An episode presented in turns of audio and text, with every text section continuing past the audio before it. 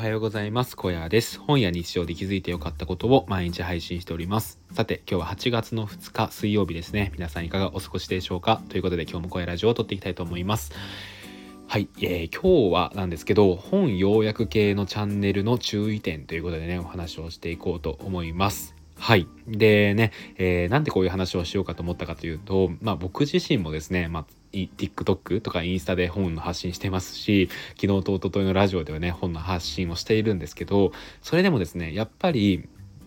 一番はね本を読んでほしいっていう思いがあるんですよ。あの紹介してる本を直接読んでほしいっていう思いのもとで、えーと、その本のね発信っていうのをしているんですけどあのここのね、えーと、発信者と,、えーとそれを見る側視聴者側では少しですね認識の乖離があるんじゃないのかなっていうことを思って発信しようと思いました。っ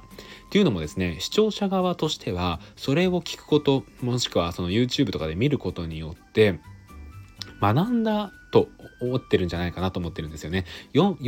んだ経験をしていると言っていいかもしれないんですけどそれを、えー、通じてこの本を読んだ気になっている人が多いんじゃないのかなっていうことを思うんですよ。で僕はですねそれはね少し解釈が違うんじゃないのかなっていうことを思っています。でですね、あの、他の本の発信者ってたくさんいるんですけど、そういう人たちも多分なんですけど、僕と同じように、これをきっかけにこの本を読んでほしいっていう思いで配信してる人がほとんどなんじゃないかなってことを思うんですよね。で、なんでですね、あの、そうやって動画だけを見て読んだ気になるのが危険なのかっていうとあくまでその動画配信とか本の発信ですよねっていうのは二次情報なんですよね。うんで、それどういうことかっていうと、本の内容そのが一時情報ですよね。で、それを読んだ人が発信するのは二次情報になりますよね。で、この二次情報っていうのはどうなってるかっていうとですね、その本を読んだ人、例えば中田あっちゃんとかであれば、中田あっちゃんが読んで面白いと思った部分、ここはなんか視聴者に刺さりそうだなって思った部分を抽出して発信をしているわけですよね。で、やっぱそうなってくると、それ以外の部分っていうのが削り落とされているので、なんていうかこう本の全体の部分までを知ることっていうのはできないんですよね。あとはこう本の中でその要所要所を伝えていることはあるんですけどそれを支える、えー、背景の部分みたいなことはその動画を通じて知ることっていうのはなかなか難しいんじゃないのかなっていうことを思います。で僕自身はで言うとそういう背景の部分まで含めて読むのが読書なんじゃないのかなっていうことを思うんですよね。なんでかっていうとやっぱりそういう背景の部分みたいなことを把握することによって理解が深まるし本質を知ることができると思うからなんですよね。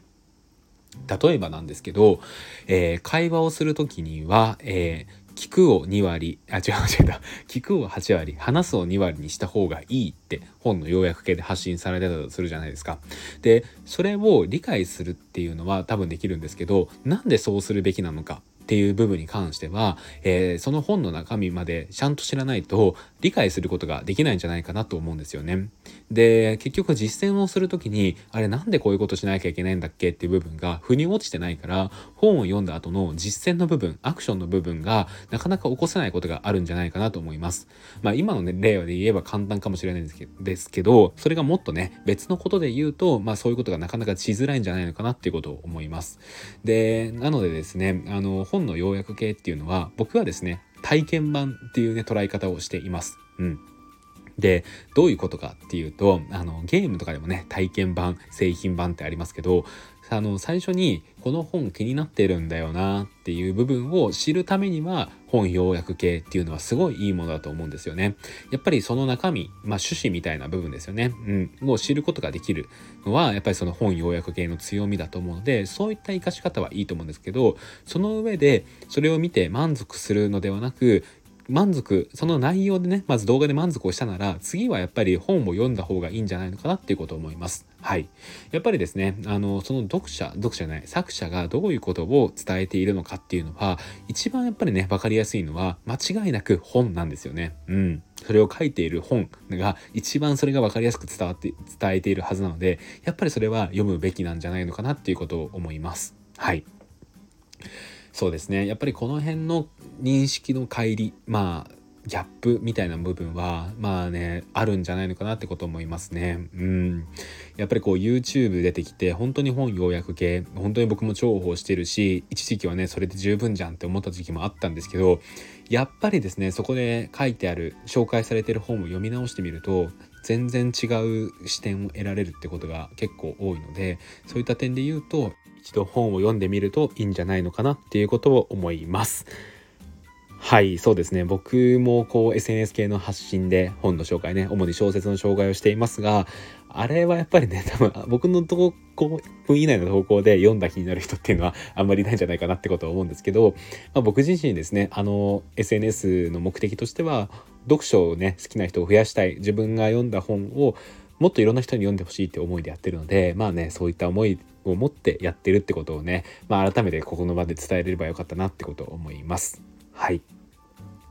そうですね。まあでもねなかなかね社会人にもなると毎日忙しくて本を読む暇っていうのがねないかなとも思うんですけどね。うん。どうなんでしょうね。なんかこう読書って僕はすごい大学生になってからハマって今もねまあ月に数冊は本を読むんですけどうーん。読書を広めるって結構難しいですよねやっぱり。はい。ですしなんだろうなやっぱ活字を読むよりも漫画とかドラマとか見てる方が楽しいかなとも思いつつですねなんとかしてこうやって本を読む人を増やしていけたいけたらいいななんてことをね思っていますね。はい。ということで今日は、のこやラジオはここで終わりたいと思います。最後まで聞いていただきありがとうございました。それではまた明日。バイバーイ。